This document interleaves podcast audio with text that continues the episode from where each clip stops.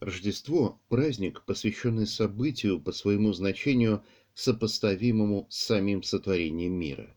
Мы называем его Боговоплощением. Это слово опирается на текст из Евангелия от Иоанна. Вначале было Слово, и Слово было у Бога, и Слово было Бог.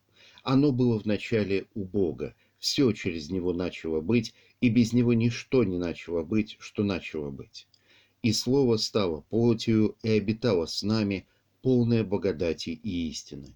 И мы видели славу Его, славу как единородного от Отца. Слово, которое было Бог, стало плотью, то есть человеком. В лице Иисуса Христа в наш мир входит не просто новый человек, как это бывает в любом рождении, а сам Бог, тот, кто создал нас для вечного счастья и от которого мы отпали в грех. Он приходит, чтобы спасти свое разрушенное грехом творение и вернуть нас к той жизни вечной и блаженной, для которой Он нас сотворил. В церкви на каждой литургии мы повторяем слова символа веры.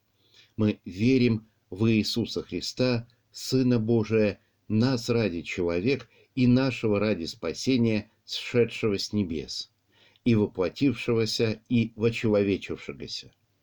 Это событие подготавливалось веками библейской истории.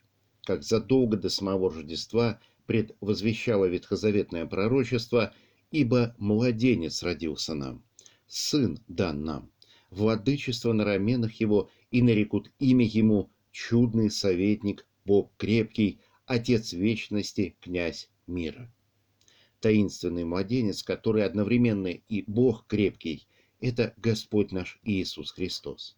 Как говорит Библия и как верит Церковь, Он одновременно целиком и полностью Бог и целиком и полностью человек, один из нас, людей, во всем подобный нам, кроме греха. Он обладает, как говорят в Церкви, двумя природами. В нем Бог и человек являются одной личностью. Поэтому мы называем благословенную Деву Марию, которая родила его Богородицей. В Иисусе Христе Бог лично входит в человеческую историю и делает ее историей спасения, в которой совершается его замысел. Он действует в мире через людей, которые принимают Иисуса как своего царя и владыку и ищут исполнения его воли. Его замысел разворачивается не только в истории в целом, но и в жизни отдельных людей. Он родился ради вас и ради меня, чтобы преобразить именно вашу и мою жизнь. Поэтому события Рождества относятся не только к прошлому. Мы можем присоединиться к волхвам и пастухам, которые пришли поклониться младенцу и присягнуть ему, как нашему царю, и присоединиться к подданным его царства.